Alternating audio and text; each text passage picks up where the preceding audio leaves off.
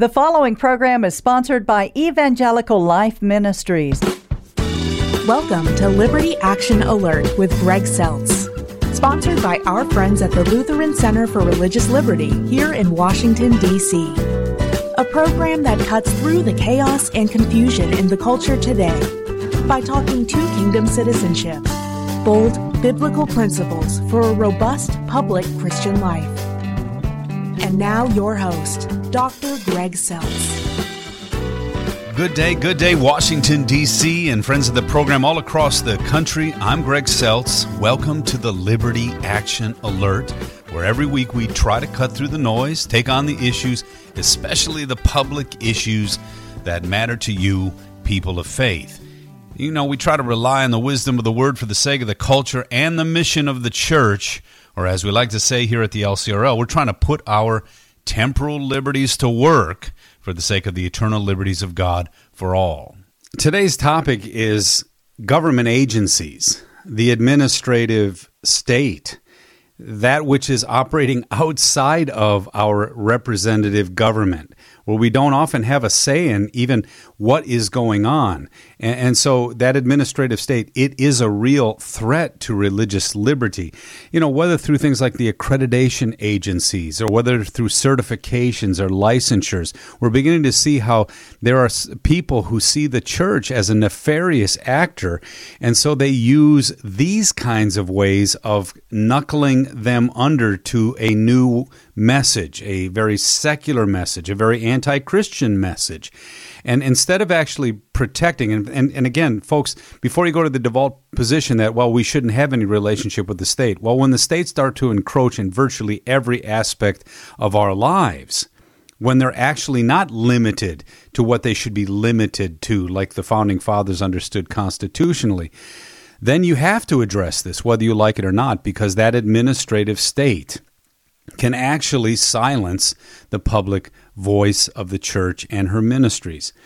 Uh, there's many ways that it can do this, but again, eventually, in any partnership way, if they start to delve into the areas like education, uh, for the first hundred years, education was parochial in nature. Well, now suddenly it's all secular, and they have our money even before we send our kids to school, and now they're going to dictate what is going to be taught. Well, how did we? When did we agree to that? And, so, again, that's what we're going to talk about today the power of this administrative state where they actually begin to encroach into the areas of the church. They utilize tax money, and if they actually start to partner in those areas with the church, then they use that to change the church's message. Remember, the First Amendment was to protect the church and, and your individual rights from the state, not vice versa. So, and the other thing is too one of the areas that we're going to have to finally address is this notion of the benevolent state, folks. That is heretical. It, it's it's heretical, and it's also bad policy. It's the wrong view of what the state should do. The state should not be in the benevolence business, and if it is, it should be very, very, very limited, and it's not. It's in virtually every aspect. And people have this notion that it does better, that it's a it's a better way to serve and to care for people. It's not. The family is the way to care for uh, those in need, you know, within your family structure, then the church, then free people and free organizations. Benevolence is something that should be freely given. And the issues that we're talking about, issues of the heart, issues of the soul, the state should have nothing to do with those things because you cannot use the coercive power of the state and of the sword and of taxation to actually do a better job of helping people. It just doesn't work. So that's what we're going to talk about today. How can the church and the state, when they have to be in relationship with each other, how can we do a better job of doing that so that the church can do her job of caring for those in need? And how can we actually keep the state in its place uh, when it gets out of line by encroaching in areas where it does not belong? We are privileged to have with us Justin Butterfield, who is Deputy General Counsel at First Liberty Institute. And First Liberty has been a vanguard for religious liberty protections for our churches, our schools, our universities. And I, I also see that you were previously senior advisor for conscience and religious freedom at uh, the U.S. Department of Health and Human Services. That's one, of, I just said, there's one of the most egregious agencies that we deal with with religious liberty. But welcome, Justin, to the program.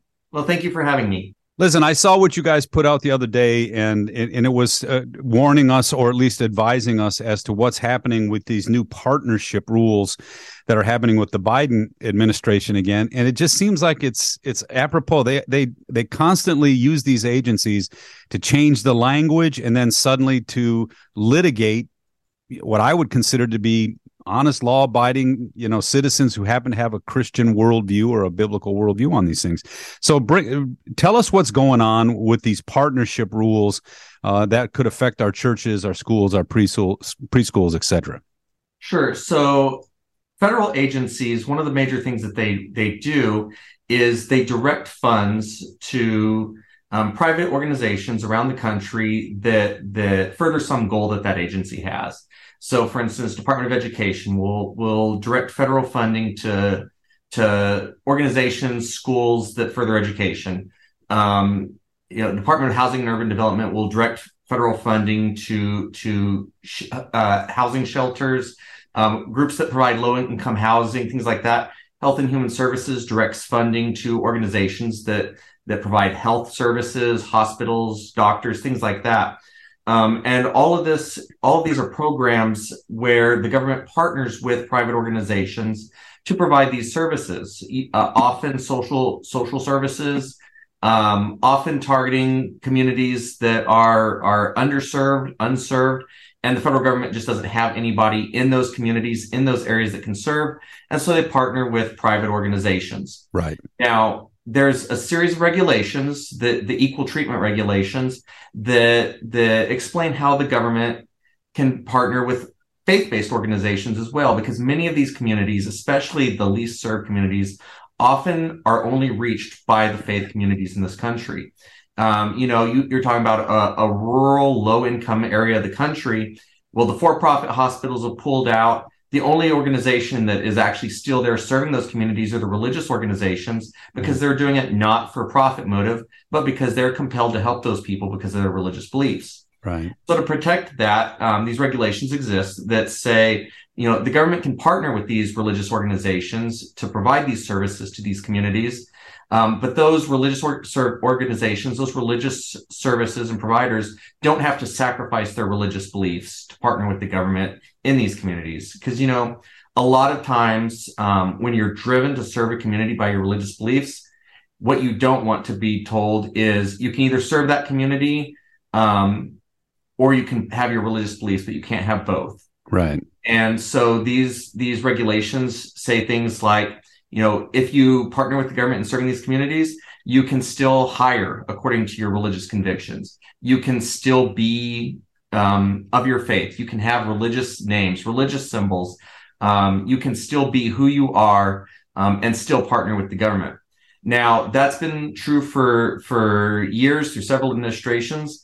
What what this new proposed regulation does, or actually nine, it's nine regulations bundled up into one for for nine different agencies.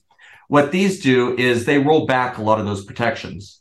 Right. So traditionally, for example, um, the a religious organization, a faith-based organization could say, here's what our hiring standards are. You know, we're not going to hire people who who don't hold to our religious convictions on certain issues. Right. Um, and this this proposed rule would repeal that and say you can you can hire according to your religion only as far as it affects um, the actual denomination of the person that you're you're hiring. So, for instance, um, a Catholic uh, services organization in rural Mississippi could still say under these regulations, we're only going to hire Catholics. But what they couldn't say is we're not going to hire people whose lifestyles conflict with our religious convictions. Wow. Um, and that's just one of the examples of how they're pulling back um, protections for religious organizations. Another thing they're doing is they're saying that that they're going to look at is the religious provider the only provider in an area And you might think if the religious provider is the only provider in the area, they'd be especially want to partner with that organization. And they're saying, no, if a religious provider is the only one in that area, we're not going to partner with them. There has to be, you know, secular alternatives to them for us to be willing to partner with these religious organizations. What does that do? That means that organizations who are, like I described, you know, the only ones remaining in an area who are are serving the least served communities in America um, are are being discriminated against because they're religious. You know, I it, what amazes me though, and a lot of church people push back, and they'll say to me, "Well, we shouldn't be involved in this stuff. We should not be receiving state funds, et cetera, et cetera." But they don't even ask the fundamental question: What is the state doing involved in this stuff? I mean, when we had parochial education for the first hundred years of the uh, of the United States of America, and now suddenly the secular, uh, you know, the secularization of public education. There's a whole history to that, and suddenly they can take all of our money and keep it just for themselves, and they can make sure that parochial education dies on the vine. And, and I just look at that and say, you know, we've been browbeaten into this this notion that if the state feels like it should be involved, it it should be involved. And once they put their our money to those uses, we have no say in it. And you're saying, well, we already have uh, legislation that's protecting us. I, I, guess I get a little bit nervous about that because it seems like we're litigating uh, when the state keeps encroaching and encroaching and encroaching. Um, but here's my second thing is, and not only that, but they they seem like they can just change the definitions on us without any recourse. You know, we suddenly heard that sex protections protect had now had was changed to sexual orientation, and now these agencies were litigating against anybody who had the traditional understanding of sexual protection uh, under the law. And so, is that something these agencies can just do? And and should how should why should we be concerned about that? You know, uh, unfortunately, in a lot of situations, it is. And you, you, described it as legislation. I think so many people think of this as legislation. Well, this is something that our elected representatives should be deciding. Um, and it's not legislation, actually. These regulations are decided by bureaucrats, unelected, um, who have, have been appointed by possibly an administration um, years prior um, in DC. And, and they're issuing these regulations often outside of any sort of of you know public oversight. You right. know, so so many so many Americans pay attention, at least somewhat attention, to what Congress is doing. But how many Americans look at the Federal Register and see what these administrative agencies are doing? Right. Um, now, is there is there recourse? Yes. And uh, what we did, what what First Liberty Institute did, is we submitted what's called a public comment um, on the Biden administration's attempt to, to weaken these religious liberty protections for faith based organizations. And uh, under the law, um, agencies that get these public comments have to look at the substance of them and have to respond to them. Okay. So, so there there is legal um, instructions for how these agencies are supposed to listen to the American people. It's just that so many of the American people don't know that this is even an avenue that affects their lives daily. Um, so, so you know, partnering with a group like First Liberty Institute, where we can keep an eye on these things and and let you know that these regulations are coming and submit our own comments to these uh, is important. But yeah, it, it's it's a really important thing for the American people to understand just how much influence the administrative state has in their day to day lives. No, I know that, and that's one of the reasons why they sent the Lutheran Center for Religious Liberty back up in in Washington D.C. because we've got 2,200 schools, we've got high schools, universities, we have preschools, and all this stuff, and suddenly we're dealing with these state agencies or these federal agencies that changed this these definitions overnight, and then then they send the lawyers, uh, you know, mm-hmm. they they send the folks, or not the lawyers, but the the administrators of those bureaucracies to our doors, and suddenly now the process becomes the punishment now we have to defend ourselves. Now, a couple of the issues that always seem to come up is if our if, if we're a biblical worldview uh, group and we we believe abortion is not a right. We believe that it's actually, you know, children are dying. These are children, not fetuses. Well, fetus just means child in Latin. But when when we think that, or we think marriage is between a man and a woman, or we think that sexual practice is something that should be uh, within the committed married relationship, it just seems like those are the things that now disqualify us, uh, you know, more than anything else. And uh, is that are, are is this the weaponization of, of, these kinds of what I would consider to be dialogues that we should be able to have with one another? Are we weaponizing these things politically? And and uh, tell us what some of the the ramifications of that can be. Absolutely. So, so um, you know, a, a for instance, a faith-based uh, women's shelter mm-hmm. that wants to provide um, um, housing, temporary housing for battered women, for instance, and is suddenly being told that that they have to allow a a non-biological woman to to stay there, right. and that violates their religious convictions, and they're being told, no, you're not allowed to do that especially if you're the only battered women shelter in this area. Wow. Uh, now, many faith based organizations are not willing to do that, and they should be able to follow their religious convictions on these issues. Right. Um, but those are those are the protections that are that are being stripped away. And yeah, you know, one of the things that this this new um, um, regulation would would do is it would even it would even apply some of these restrictions to indirect federal aid. So we have the uh, this concept of direct federal aid, which is the federal government is giving you money, mm-hmm. and indirect federal aid, where the federal government gives you know a person um, funds because they are homeless, because they are needy, and that person goes and spends the money wherever they want. And they're trying to restrict money that comes indirectly through the homeless person, through the needy person going to the religious organization oftentimes the, the faith-based organization may not even know that money comes from the federal government ultimately and but but th- this rule is looking at whether whether that's something the government can regulate well, and you know, one of the things that I say, because uh, we have, like I said, a, a, substantial parochial education system in the Lutheran Church, and I talk about parental choice because I can say if it gives to the the parents, and by the way, that's our money. We give that money, they give it back uh, and then the parents take it where they want. You're saying they're, they're, again they're getting crafty on this. They're saying we'll we'll get you and we'll regulate you even that way. And folks, I can't understand. Certainly, yeah. Yeah, I can't understand why you think this is a good thing. I have a lot of folks, even Christian folks, say, "Well, what's the, what's wrong with this pastor?" And I go, "What's wrong with it? They're telling us how to think, how to educate, how to serve, and this is not even their arena. This is our arena. Benevolence is the arena of the church and of free people, not of coercive government. Okay, so you talked about comment section. Is, you know, is that something where people can comment on that, or is it more organizations like mine? How can we be a part of your voice? Anybody can comment. So, so the federal government on regulations.gov every day publishes all of the regulations they're considering, and they have to put it up for comment that is, they have to create kind of a draft of what they're thinking and post it on this website, and anybody who wants to can comment on it. Now, the problem is, of course, that there are thousands of pages per week of regulations on every topic from, you know, 500 pages on whether social security reimbursement rates for hip replacement surgeries should be adjusted um, to things like this that are changing fundamentally how the government interacts with religious organizations. So some of these obviously are very important and people are going to care a lot about. Some of these are very tedious and technical and nobody's going to care about.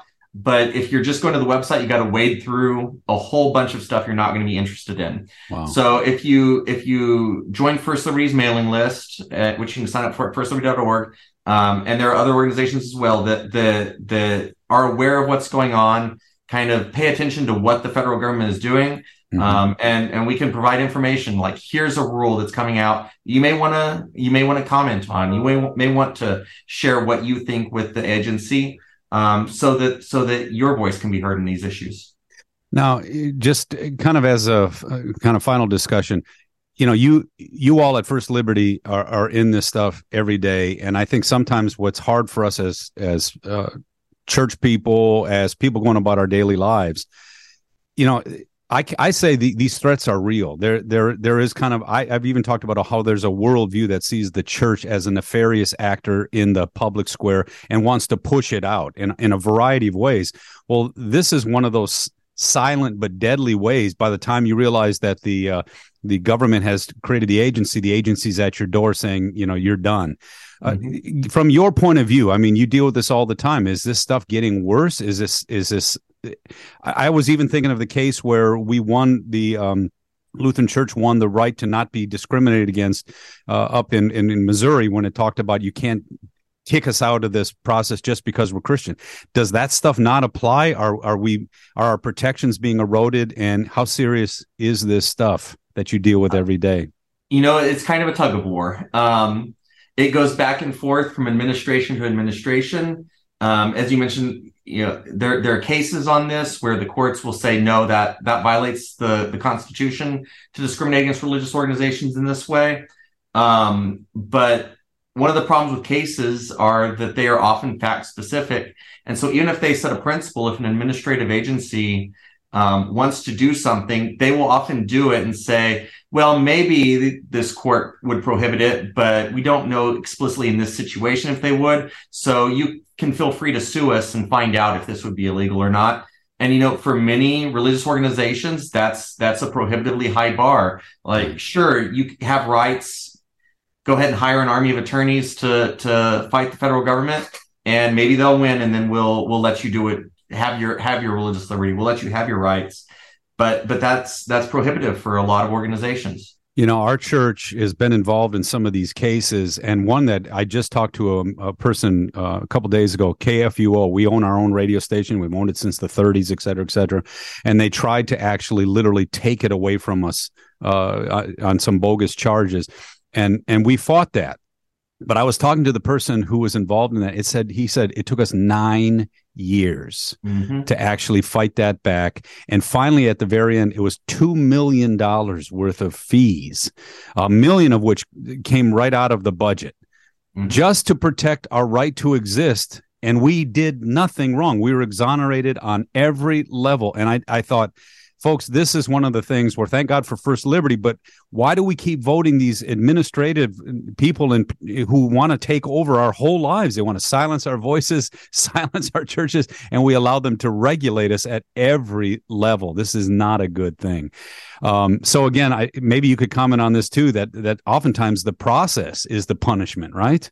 It's true. It's true. And, you know, um, that's why uh, at First Liberty. Uh, we think it's important that when there are regulations like this and why we advocate for putting in regulations like this explicit religious protections right. for religious organizations so that it's clear what their rights are and they don't have to litigate um, from this area of i'm not sure if this is protected or not um, or you know they have they can just do what they follow their religious convictions and then they'll find out if it was protected or not when the police show up at their door um, that that's not the way america should run. We should we should we should have people's rights clearly spelled out.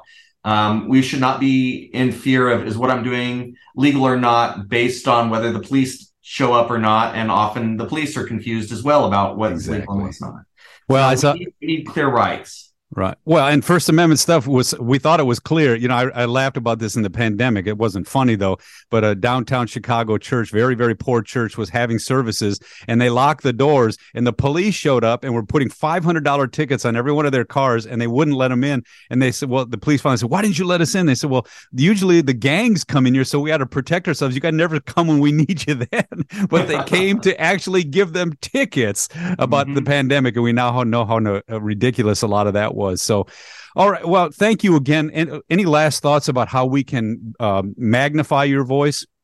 Sure. So you can go to firstliberty.org. You can sign up for our, our uh, email list, find out what we're doing, and follow along there. Um, and when you see something like this, uh, we'll we'll help you with with knowing how to go and file your own comment so that that your voice can be heard on these issues too. Well, that's what we do. That's why the Lutheran Center for Religious Liberty uh, is back in DC. We've we've been here since the 40s, um, but we've actually gotten much more active on it because we're worried about the fact that these government folks actually think their work actually supplants the work of the church, and we know that when faith-based organizations are in the city, uh, in the neighborhood, they're going to serve long after these secular organizations give way. And so uh, it's just arrogant to say that we're, we're going to find a way to, to make it so punitive that you won't do this kind of service. We're not going to let them do that. Well, thank you so much for your work, and we will continue our, our prayers for you, and we will be commenting, Justin, on all of this stuff and give my best to all those over at uh, First Liberty Institute. I will. Thank you very much for having me. Okay, take care. Bye-bye. Bye. Thanks for tuning in today. To get to know our LCRLDC work better, check out our website at lcrlfreedom.org. Contained there are resources to empower your public square dynamic discipleship. Or check out our weekly Word from the Center opinion piece every Friday at facebook.com forward slash LCRL Freedom. Till next time, God bless you always. I'm Greg Seltz. Have a great week. You've been listening to Liberty Action Alert with Greg Seltz. Executive Director of the Lutheran Center for Religious Liberty in Washington, D.C. This program has been brought to you by the Lutheran Center for Religious Liberty.